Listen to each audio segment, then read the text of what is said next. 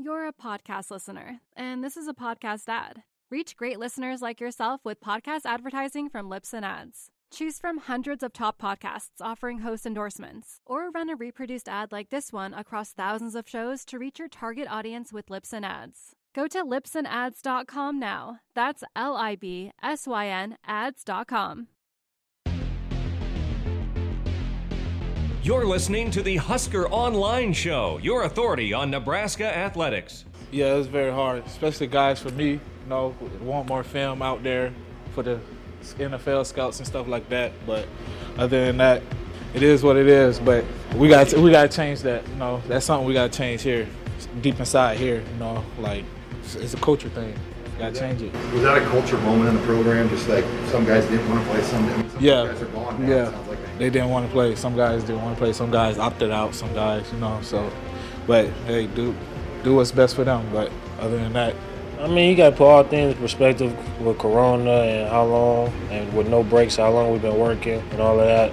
But at the end of the day, it's still football. And at the end of the day, you should be wanting to get better each and every day. Even every opportunity, you should want to take in to get better during that opportunity and maximizing your potential during that opportunity. And welcome here to this edition of the Husker Online Show. Sean Callahan, Robin Washut, and Nate Clouse. We are almost two weeks through spring practice and a lot of interesting stuff this week. We talked with Mario Verduzco for the first time since early October. I think October 8th was the first time, last time he had talked to media. So uh, had some interesting uh, conversations with him. Quarterback Adrian Martinez here for the first time since the Rutgers game in, in uh, New Jersey that night. Uh, but you just heard Deontai Williams and Marquel Dismuke, Nebraska's two six year senior safeties, both fathers, both seasoned veterans that have been around the block, um, share some thoughts and perspective on that bowl game process. Just the way the 2020 season ended, um, it was definitely a split room with about wanting to play another football game. And obviously, we know what happened. Um, they decided not to play in a bowl game, and that was not a unanimous decision. In fact, I think more guys wanted to play, but there were enough loud voices that did not want to play. And a lot of those guys aren't even here anymore in this program. Um, and you heard some of these older six year seniors say it was very disappointing. It was a culture moment. And you get the sense, um, and Nate, you were over at Ty Robinson. He kind of said, you know, the culture's never been better because a lot of the guys that were, you know, that might have had their own personal agendas um, that, you know, didn't want to play because they wanted to be home for Christmas or didn't want to play because they weren't going to be the starters or, you know, didn't want to play because they wanted to get ready for the NFL a week longer, just different personal reasons that they didn't want to play in a bowl game. Um, a lot of that's gone, and and you, you feel like this team has tried to move forward from really what was a low, low moment in Nebraska football this past December. Yeah, it really was, and it, Ty Ty basically said, you know, he he was yeah he was happy to see his family, but he much ra- would have rather seen his family, you know, at a bowl game destination than than going home uh, to to Arizona to see his family over the holidays. So, uh, but and he and he said, you know, the the culture is finally to where they've been saying it's it's was supposed to be from the beginning. Is, is I think is how he phrased it, and um, you know, and it's kind of I think spelling it out pretty clear that hey, you know, the some of the some of the people that were kind of holding that culture back are are no longer part of the program.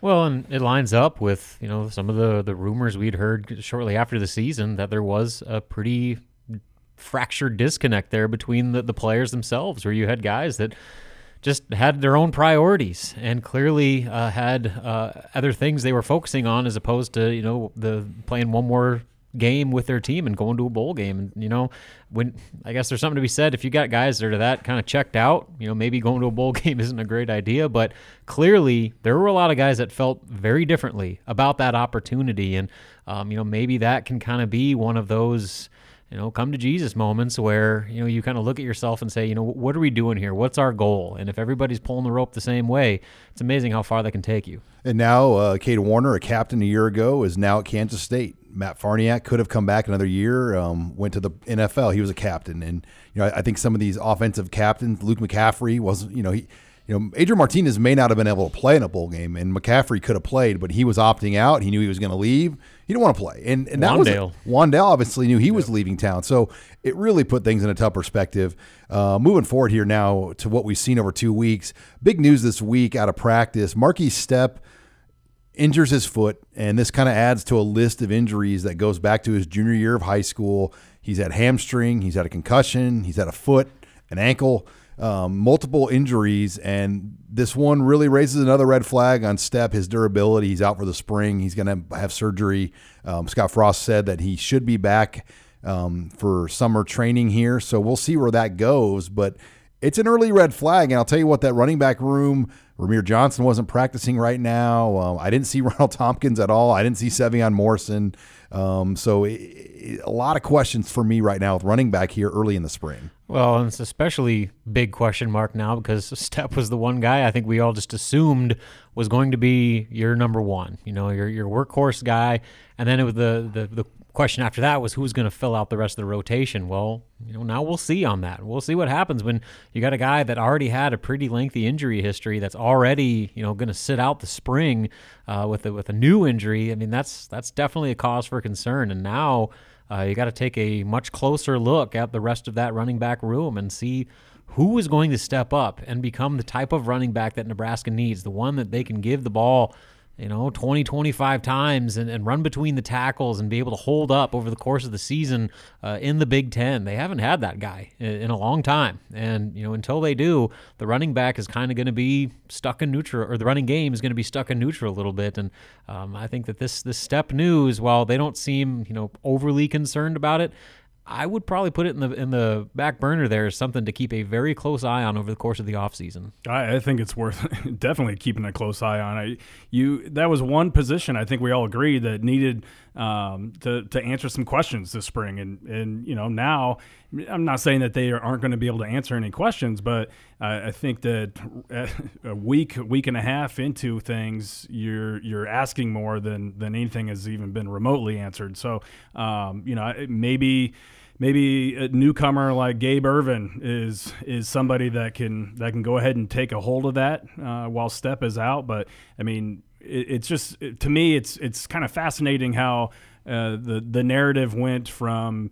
Uh, Ryan Held having for the first time in his career since he's been in Nebraska, uh, his entire running back group uh, you know, healthy and, and on campus for spring football, and all of a sudden from Monday to Wednesday. yeah, yeah, and then we go we go and watch things on Wednesday, and like three quarters of the room is is either not there or not in pads practicing. So I mean, yeah, there's there's a lot of questions there, and uh, there's probably no other position on the team that's got more questions than running back right and, now. And uh, brings me to my next topic here: Omar Manning in street clothes again. Um, it's my understanding I didn't practice Monday either, so that's another one we'll keep watching. Um, I think we've all said, you know, the biggest key is can he practice all 15 times? Well, we know that's not going to happen, and you know whatever he's been dealing with since last year, whether it's physical, whether it's emotional, it's personal. Um, you know, it's clearly not all the way fixed. Whatever's going on there, and um, that was a concern for me seeing no Omar Manning out there for Nebraska. I mean, for me, I'm to the point where until he's actually on the field and I can see him play and he's playing meaningful snaps or reps and practice, whatever it may be, I mean, it's hard to even consider him a factor in the receiver rotation right now, just because he's just kind of been this unicorn for the last two years that, you know, he, he's this great talent, but he just can't stay on the field for whatever reason. And, you know, obviously those reasons are still kind of lingering issues right now that, you know, I guess kind of until those get cleared up, it's just hard to consider him a, a, viable option at receiver right now. And it seems like they feel pretty good about the receiver depth they have coming up. Uh, but, you know, as far as Omar Manning's concerned, I need to see it before I believe it. And Nate, some six year seniors not practicing right now either. Will Honas has got a growing injury. JoJo Domann, I believe, had a wrist type cleanup injury done. And Ben Stille had an offseason surgery. So, you know, three guys that are pretty much 24 year old type players. Um, I don't think anyone's going to be too alarmed they're not practicing right now. No, they, they've been in the system a long time. They, they've been through many spring football uh, camps, and and you know I don't know if if any of those guys necessarily needed the extra reps or anything. So and, and honestly, it's probably one of those deals where had they been perfectly healthy, they they may not have gotten a ton of reps anyway. I, I think it's good for some of these younger guys to be able to get in there and get some reps. So obviously, you want everyone healthy, but um, you know I don't know if it's all that concerning that these guys are out right now. All right, we're to talk offense. We're to talk Adrian Martinez and Mario Verduzco and much more next. You're listening here to the Husker Online Show. You're listening to the Husker Online Show, your authority on Nebraska athletics. I, I think anytime uh, you have a from his perspective, a setback like that, and you don't learn from it, there, there's, there's, there's a problem. We had a, a good heart to heart, and so I, I, I think he grew a lot as a quarterback. He's a pretty mature young guy to begin with from a behavior standpoint, just how he, how he uh, carries himself, you know. Uh, does that always translate over to how you are as a quarterback? Sometimes yes, sometimes no. Uh, so I think he learned quite a bit from that experience. And welcome back here to the Husker Online Show. That was quarterbacks coach Mario Verduzco. It's the first time we've heard from Coach Verduzco since October 8th, as we never even talked to him after the decision was made to start Luke McCaffrey number one, then go back to Adrian Martinez. Um, so it, it, was good to hear Coach Verduzco share his thoughts. This segment of the Husker Online Show is brought to you by our favorite sports bar, Tanner's in Lincoln, 31st and Yankee Hill. Robin, you were in there for uh, the championship game on Monday night. Uh, got got to watch uh, some of the new TVs there in Tanner's. Yeah, uh, the setup was great. the The atmosphere was fun. The game, uh, I mean, I guess outside of Baylor, completely the wings were much better. A little bit game. to be desired, but yeah, yeah. All, all in all, a good experience. So get on into Tanner's. I was actually in there for lunch Friday as well on Good Friday with uh, good friend Parker Gabriel from Journal Star. had had some uh, shrimp um, for for lunch there at Tanner. So get on in there, 31st and Yankee Hill Road. They get all the Husker baseball games on. They'll have all the NCAA volleyball on. It is your premier place to watch Husker games. But I want to get back to Mario Verduzco. Um, you heard him there talk about that decision. Number one, he said this was not my decision. Coach Frost makes these decisions. Um, I get the sense all along he wasn't 100% all in that they should have went to McCaffrey number one as the starter last year. And as we know, they shouldn't have gone to McCaffrey as a starter last year as his game against Illinois might have been one of the worst quarterback played games we've seen at Nebraska in a number of years other than Andrew Bunch. And it's hard to count that game um, because that was a whole different context and situation compared to McCaffrey and Martinez. Um, and he, he, you know, he said he was emotional talking about that decision and how Adrian handled it. Uh, but in the end, I think it has made him stronger – and more mature. And you sense he's kind of gristled now. I mean, he he is he's been around the block. He's taken the beating from the fans, the social media, the Twitter, the talk radio. And I mean, he's not he's not up there to be anyone's buddy anymore. It, it's it, he's kind of got a little bit of an edge to him now. Well, you know, it's funny. Somebody um, on our weekly RSS chat asked about you know whether Adrian did have it seemed like he had a chip on his shoulder, and if that was going to be a motivator or a hindrance to where you know he starts uh, you know taking a negative route. Well, and all I can say is the guy that's his head coach right now had a pretty big chip on his shoulder when he played, and, and that worked all right. So maybe this is the best thing where Adrian's trying to not worried about having everybody like him and just going out there and, and playing football. Sometimes that's the kind of approach you need to take, especially at that position at a program like this. I mean, you're going to get your your share of criticism, fair or not, in everything that happens with this team. And clearly, Adrian has experienced that to the fullest extent. And now he's just kind of he's not going to go out the, out of his way to you know be you know overly accommodating or, or anything like that. Uh, he's he's all business, and I think that's the right mentality to to to be successful in, in, as a quarterback at Nebraska, you kind of got to have a, a, bit of an edge to you. And I think Adrian's finally starting to get that. Well, yeah, and I, I, look at it as something that can be a positive thing, and, and it's because Adrian's uh, mature, like Verduzco was saying in the open there. Um, you know, when when something like that happens to you, a lot of guys are either going to throw it in and, and, shut down, or they're going to kind of take a step back and, and, and learn from the situation and, and try to try to get better and, and use it as fuel to, to get better. And and I think Adrian's mature enough that he he understands you know that uh, he needed to be better, and, and I think he understands that you know some of the criticism he, he's received is is probably warranted. Um, but I think he can also use some of that criticism as as a little fuel on the fire and and he does have a little bit of an edge now, and um, and, and really use the whole situation as something to to get better and and to to kind of you know go out um, go out a winner. Uh, it's been it's been a, a, an interesting career for him so far, considering how he started to where he's at, and I and I think that uh, no one would want to you know kind of correct that more than he would. And sticking on quarterback guys here, obviously we know Martinez is the guy. I mean, if he plays to his capability, he can be as good as any quarterback in this conference right now. And and I mean, I, I truly believe that. But obviously, it's a big if. Uh, but after Martinez, you get the sense nobody right now is just jumping out of their chair to drive the Logan Smothers bandwagon quite yet. And Uh, you- you've got Heinrich, Heinrich Haarberg, um, who's looked impressive physically. In fact, I think we've heard a little bit more just back channel talk about him at this point than Smothers. So I don't want to say it's a concern, but is it a concern that we haven't heard just the glowing, wow, Logan Smothers is definitely looking promising for the future yet talk? And um, there's obviously a lot of time left from now until whenever, but I would hope that we hope can hear some promising reviews about this kid uh, to kind of solidify what this position is going to be depth wise.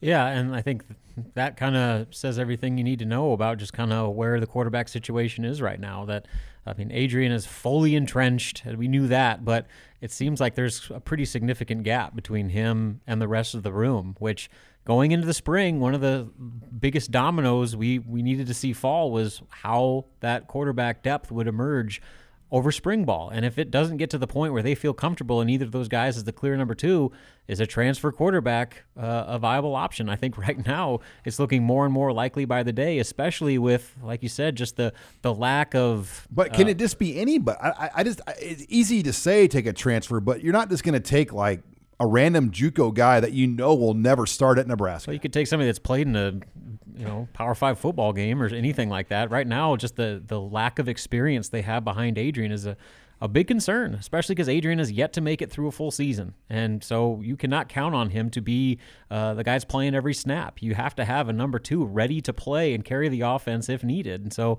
uh, do they feel that the that player is on the roster right now? I guess we'll see. It's still very early. There's still a lot of time for those guys to develop. But uh, you know, if if things aren't where they need to be coming out of spring, you know, I, I would not be surprised if a transfer target quarterback is on the table. Yeah, I mean, I'm I'm not ready to make any snap judgments right now. You know, considering that we've only talked with the, the coaching staff a, a handful of times or whatever. It's still pretty early, but um, but you're right. I, I think you do have to kind of operate under the assumption that that Adrian Martinez is going to, you know, miss at least part of a game at some point throughout the season, and and you know, is the quarterback that uh, that is capable of kind of picking up that slack on the roster, or or do you need to look elsewhere for it? So you know, that's that's the question that that's got to be asked and and uh, and answered. And you know, right now, I think that's very much up in the air still. You're listening here to the Husker Online Show as we talk uh, spring positional battles. Um, but you know, this offensive line. I, I want to close on this quickly, guys. I will say the offensive line is young right now for Nebraska, but boy, just eyeball test when you look at Turner Corcoran, Bryce Benhart, even young Teddy Prochazka out there at practice Wednesday, and where they're going. I'm excited about that group and what that looks like for Nebraska here early on this spring. Well, especially, I mean, they fit the mold physically of kind of the new Nebraska offensive line, but you know, there's a lot of young talent that I think is right on the cusp of really taking a, a pretty big jump, and they have a, a really co- good core group there that they can build around for not only next season, this coming season, but uh, for the next couple years to come. And that's where it starts when you start developing a true pipeline.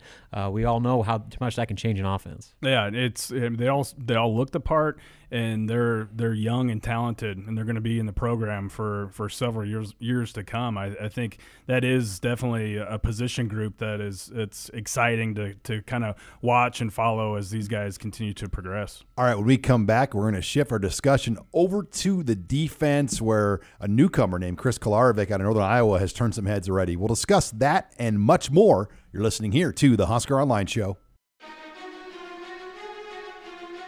This is Husker Online, your authority on Nebraska athletics. I love when you get former players, especially really successful former players, just getting different perspectives because everybody sees the game a little bit different. You know, I'm a football historian guy. I, I grew up around it. Um, I love hearing. I don't want to call Jay and Jay and uh, Jason old guys, but I like hearing old guys' stories. Um, and, and like I said, all those guys have played a lot of football. And not only did they play here as black shirts, but each of them played in the NFL for a variety of coaches. So they got a, they got a different perspective, and I think that's always good when they can talk to talk to guys about you know their background and, and different things they've seen. And welcome back here to the Husker Online Show. That was linebackers coach Barrett Ruud discussing having Jason Peter and Jay Foreman around, and, and we saw them out there Wednesday at, at practice, um, having a presence, and they've been around all off season um, in their volunteer roles, um, however you want to phrase what they're doing um, with the program, but they are around and have a presence. Um, and you know, guys, I want to get on the defense right away here. Um, you know, this is a group that's fairly established. I don't think there's a lot of major questions. Yes, we have to figure out who one cornerback is going to be and rotations and whatnot. But I'll tell you, I think one of the bigger early storylines, at least to me, has been the emergence of Northern Iowa transfer Chris Kolarevic right away. And Luke Reimer talked about just what he's brought to the table, how he's fit in. And he said he's played a lot of football. He brings really good habits, meaning he knows how to do treatment on his body. He does the right things off the field um, on the weekends. I mean, that was about the most politically correct way to say he does not go to the Russian bottoms house parties like we probably did in college on the weekends.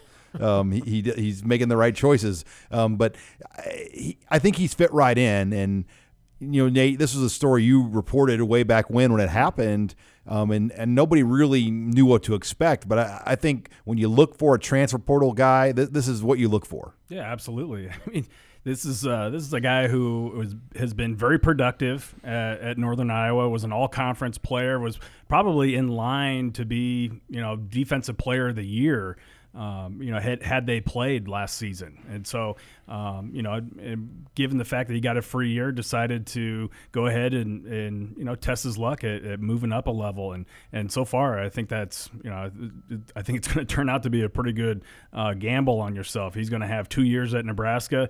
And, you know, the way that Barrett Ruud and these guys are talking about him, he's fit, fit in seamlessly. He's all business and uh, you know he, he he knows the game of football. He loves the game of football, and you know that he pretty much. When I talked with him when he committed, he's like, he goes, I, am kind of a boring guy. I, I eat, breathe, and sleep football. That's I just love football, and you know, I, I, think that's pretty much a coach's dream. If if you ask any of these guys, you know, what's your what's your perfect player? That's it's probably you know describe someone like Chris Kolarevic. Well, that's why Barrett Ruud called him a natural football player because of all those things you mentioned. The guy loves football, and you remember when this staff took over, like that was one of the biggest priorities they wanted to find in recruiting was people players that loved the game, not just the celebrity status and all that stuff that came with it, but just loved the sport of football. And I think uh, Kolarevic definitely fits that mold. I mean, he's uh, all business, like you mentioned. He's a, one of the best workout guys that they have. You look at his testing scores or the, the numbers they put out, he scored as high as anybody on the team.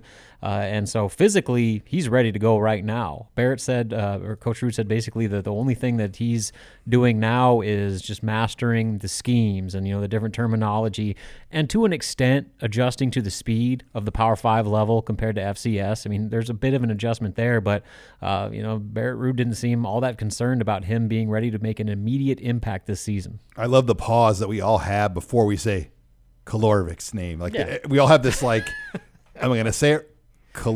Some, sometimes we butcher names, so Wait, we got to well, make sure that we really get it. Done. And Tori, um, like some people really over like Samori Toure, you know, like I mean Toure. Like some people really, really like get into like Samori Toure, like when they, like and I, am I'm, I'm just kind of like Tori or mean, but it, yeah, it's.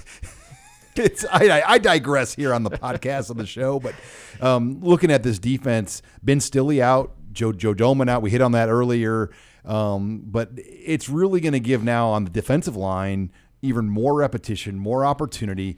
Maybe a Marquise Black, maybe a Nash Hutmacher. Um, you know, some of these younger Buckley. Buckley um, and, and, you talk about freshmen that looked apart. Holy cow! Mm-hmm. Um, Ru'Quan Buckley, um, you know, came in at least physically looking the part, ready to go, and um, it will be interesting to see what kind of repetition opportunities these guys, these guys can get. Well, that's going to be the story of the offseason for that D line. I mean, with as much depth and returning experience that they have, even with Ben Stille out uh, with his injury, uh, reps are gold for that group right now. And, uh, you know, uh, Casey Rogers basically said it best. He said, you know, I love Ty Rogers to death. Like he's one of my best friends, but I want every one of his reps. I want I want to get every rep that I possibly can, no matter what the cost. And it's not just a matter of cycling in for your turn. You got to earn those reps, especially with the top groups. I mean, uh, those are as valuable of a commodity as they've been in some time on the defensive line. And that level of competition, as we all know,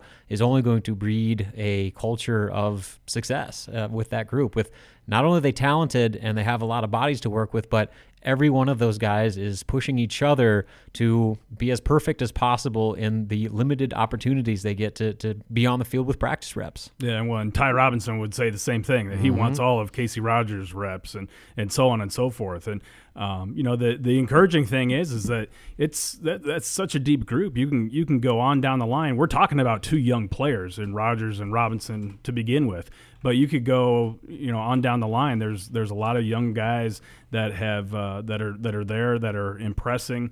Um, you know that are also fighting for those reps too. So uh, that that defensive line, you know, they're they are um, a, a young, talented, deep group.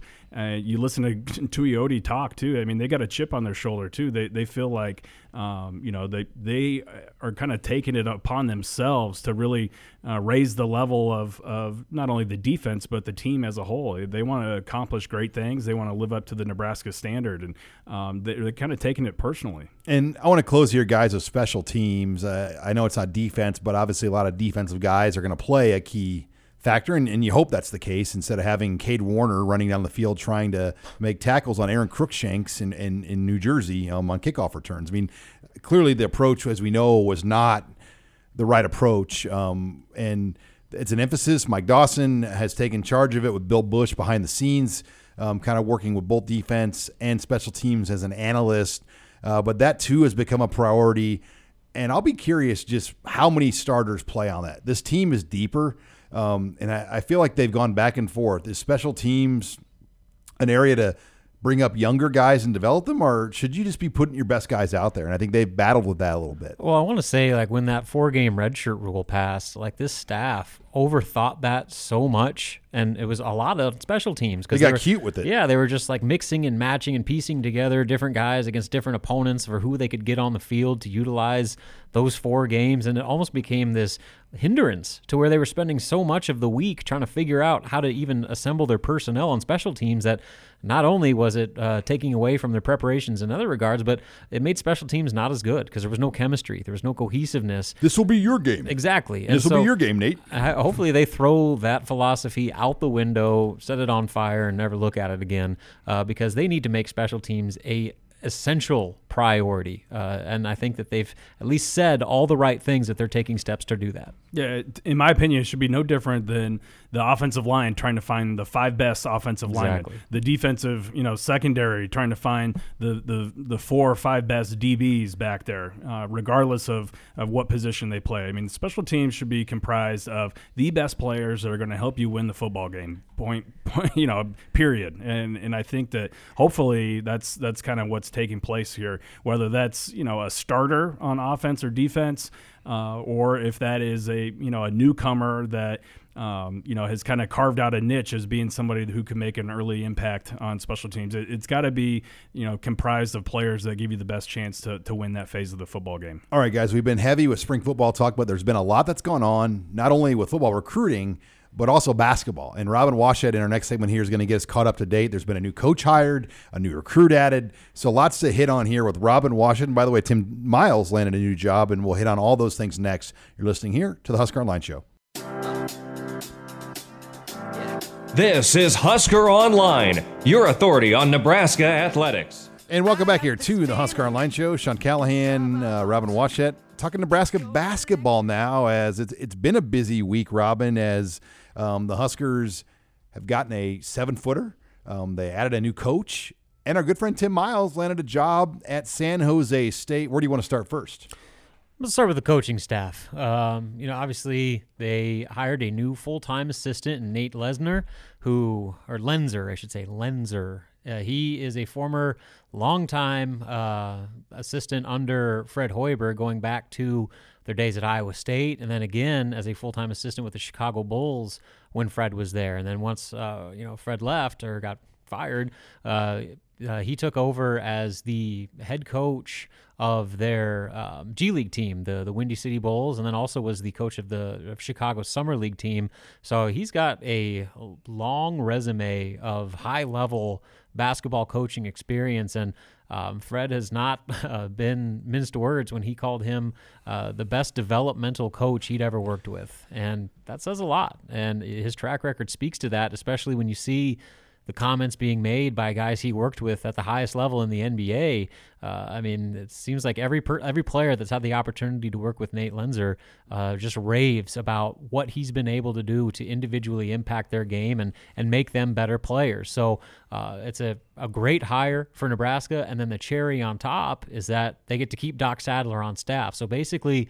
Nate is replacing Doc as a one of the three full time assistants, and Doc is moving into that uh, special assistant to the head coach role, previously held by Bobby Lutz, who moved on to pursue a, a full time coaching job. So basically, he's going to be on staff. He's not going to take any pay cut whatsoever, and he can just do what is in Doc's wheelhouse, where he No just- travel, no recruiting. no travel, no recruiting. Doesn't even have to really do much. And with COVID, he he really obviously was very concerned. yeah, they took him off the road for basically after they came back from the shutdown, just out of He didn't travel to any road games. No, and you know he wasn't even on the bench during uh, the home games either. They had he was at the arena, but he and Bobby uh, Lutz, who are both over sixty and were kind of in that uh, high, risk. range. Neither of those guys contracted COVID, right? Yeah, those are two of the. I mean, basically the two The survived. entire tier one personnel group for Nebraska got it, but luckily those two were not them. So uh, they get to keep him and his wealth of knowledge and experience and defensive mind. So he'll still be heavily involved in game planning and scouting uh, on the defensive side. And then they get that on court development uh, coach in Nate Loenser, who, like I said, is uh, you know as as well regarded as you're going to find in that assistant coach ranks. Yeah. So in basketball, you have the two full time coaches, but Sadler's kind of like the fourth. But Yeah, there's three full time assistants, and then you can have an Ar- analyst Armand role. Gates is on there too. Yeah, right? So it's yeah. it's Gates, Abdelmassih, this new guy they just Nate hired, Loenser, yeah. Loenser, and then Doc is kind of like the additional assistant coach. Just can't recruit. Yeah, basically he's like Bill Busch, to where like he can do all the stuff in the meeting rooms, film rooms, all that stuff, but on court instruction and on the practice court, and then uh, recruiting. He doesn't go on the road recruiting. All right. Next order of business. Nebraska gets a commitment robin. Um, this time uh, from an overseas prospect out of Lithuania. Ol- is it Oleg? Oleg Kojenets. Oleg Kojenets. Okay. Kojenets. All right. Say it. Kojenets. We'll work on it. Oleg Ko- Kojenets. Yes, he is a 2021 uh, high school recruit out of Lithuania. He was at Western Reserve Academy in Ohio this past season.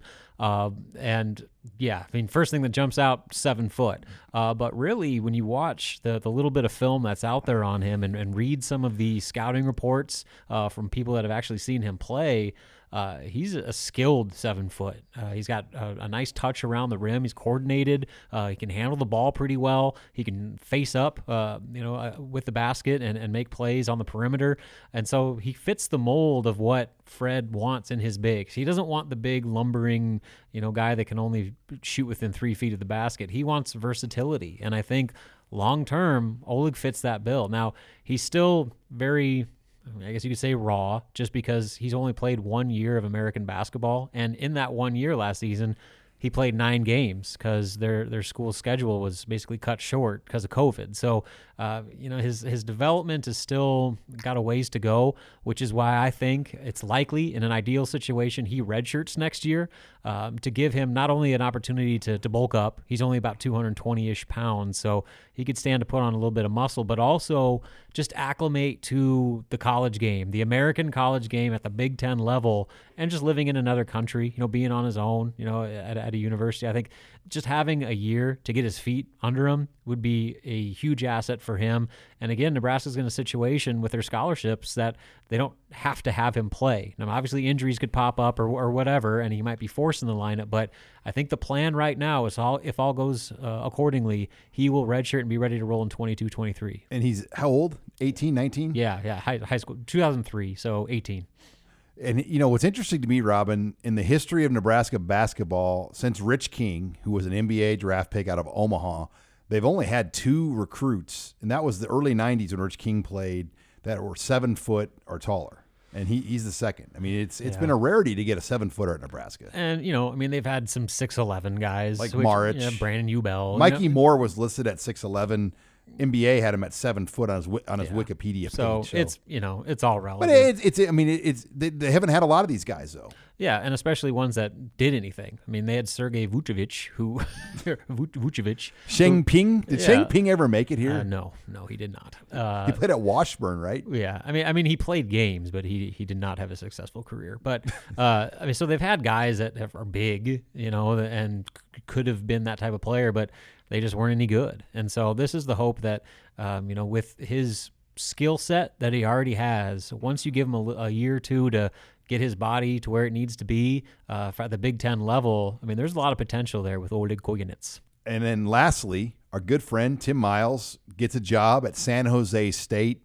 Um, why this job, Robin? Any idea on the contract? Any any of the numbers? Um, and I assume Nebraska is done paying him anyway. I mean, does this Yeah. affect anything with Nebraska or you know the the buyouts? Because his contract never really got extended anyway, so he didn't have a lot of years that Nebraska owed him. Last month was the last check he got from Nebraska, so it's not a surprise that, timing. yeah, that he quickly jumped on getting a job.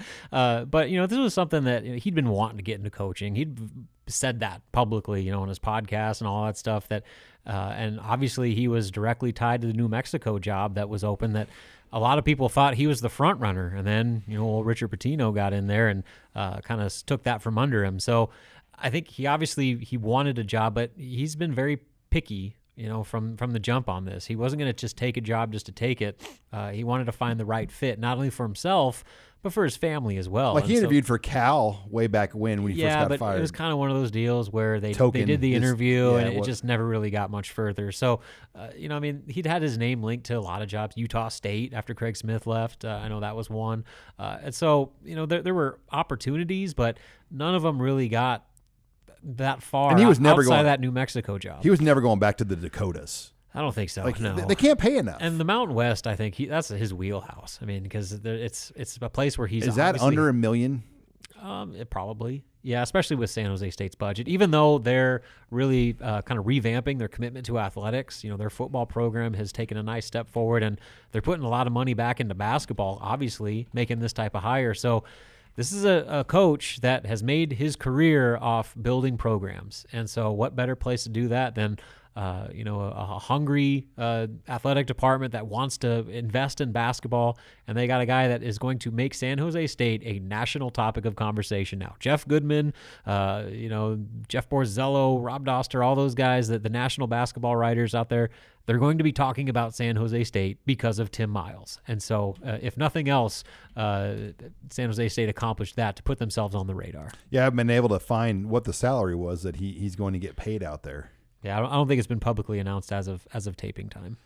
So we'll see where that goes. But excited for Tim Miles. Um, there'll be far less, fewer stories uh, told now in the 19th hole golf rooms at the uh, Firethorn and Lincoln Country Club. For sure. So uh, he, he, he he was. I mean, b- people around town really enjoyed Tim Miles. I mean, he, he Oh, was yeah. very present in the community um, on the golf courses. Just, I mean, he was he was as approachable of a head coach as really we've ever seen in Nebraska. Yeah, and I mean, it, it- wasn't anything about what him or anything. It's just the fact he didn't win enough. And so, uh, last couple housekeeping items: Nebraska has uh, tur- currently two open scholarships as it stands. I still expect one more departure from the roster. I think it's just a matter of when, not so if two open with the departure, or would it be three? without, without, So, it'd be three. After the departure, they would have three, and then I expect one more addition, and I've um, have hinted on it a bunch uh, on on the Red Sea Scrolls.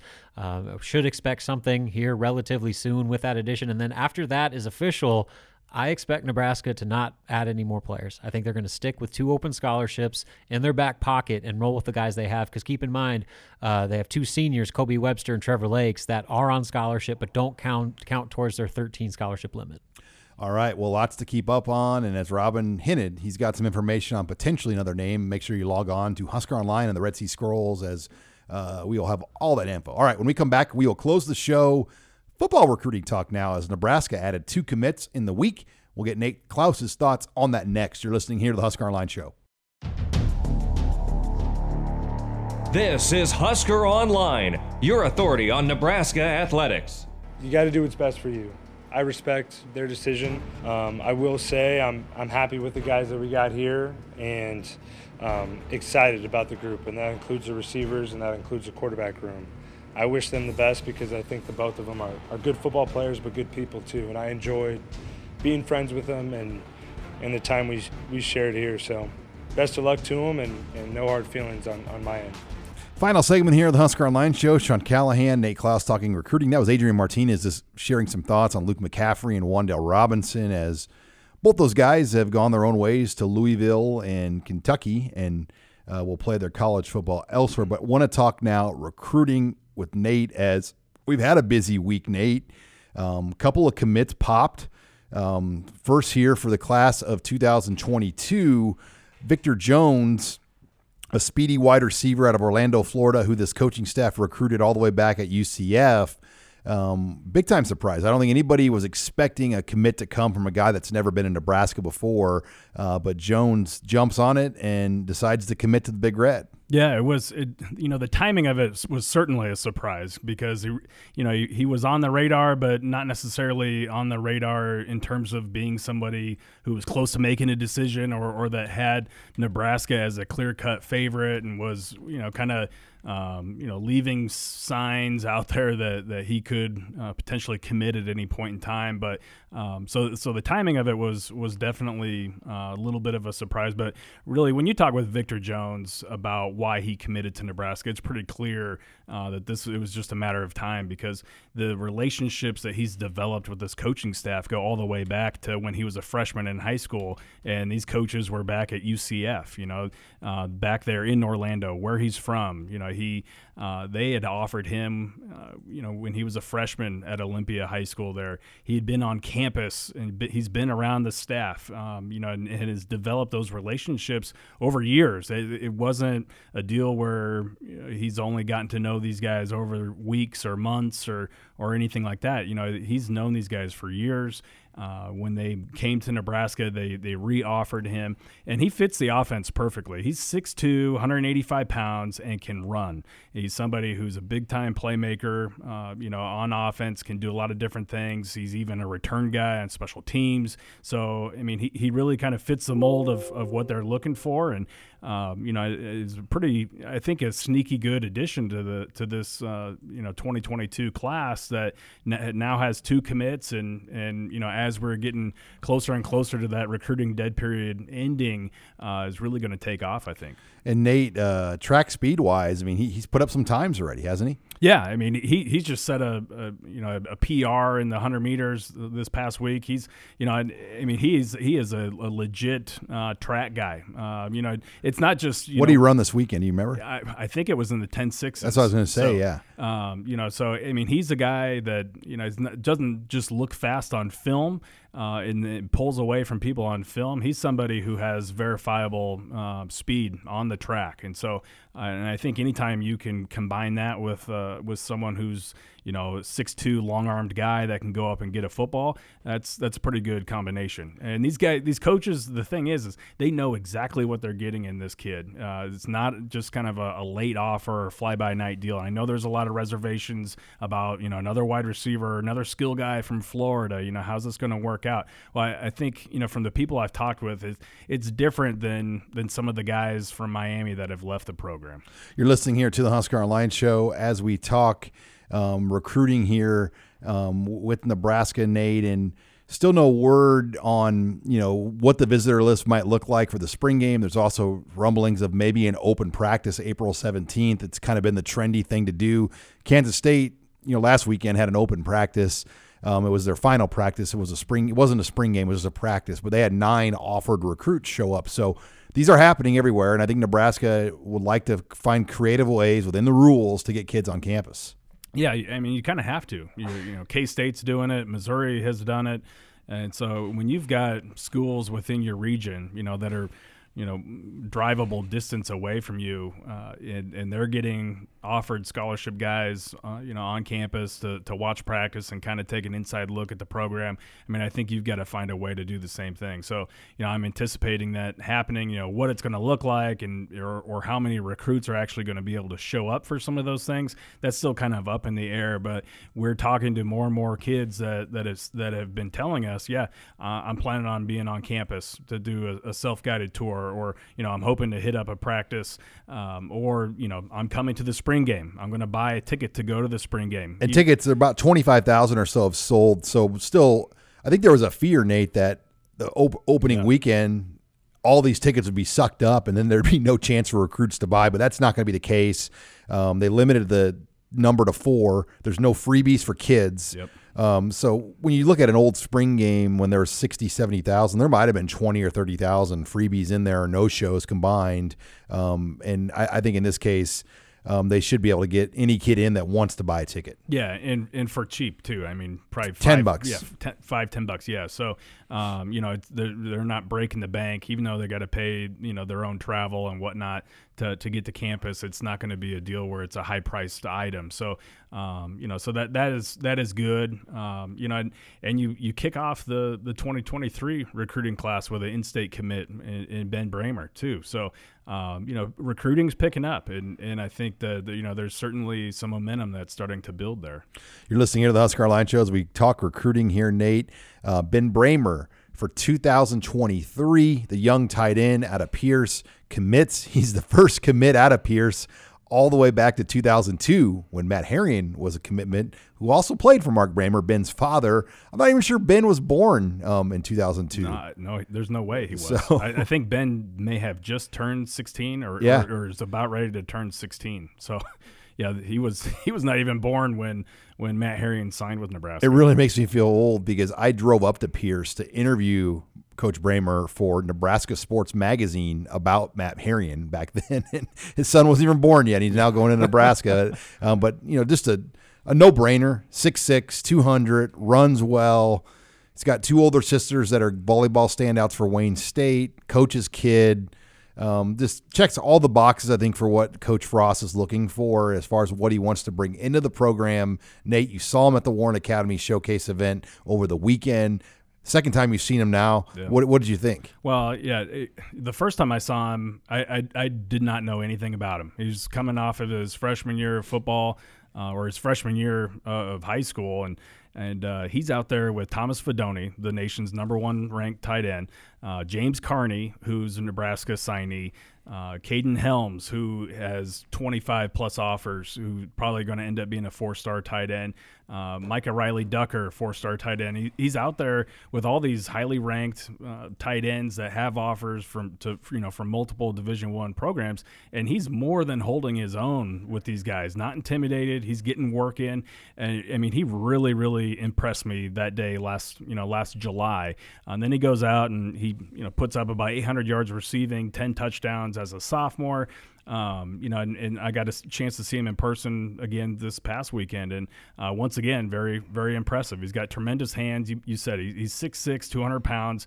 Um, he's got a great frame to continue to develop. But the thing is, is yeah, he's a no-brainer. He's a Um, three-sport athlete. He's a three-sport athlete. He's smart.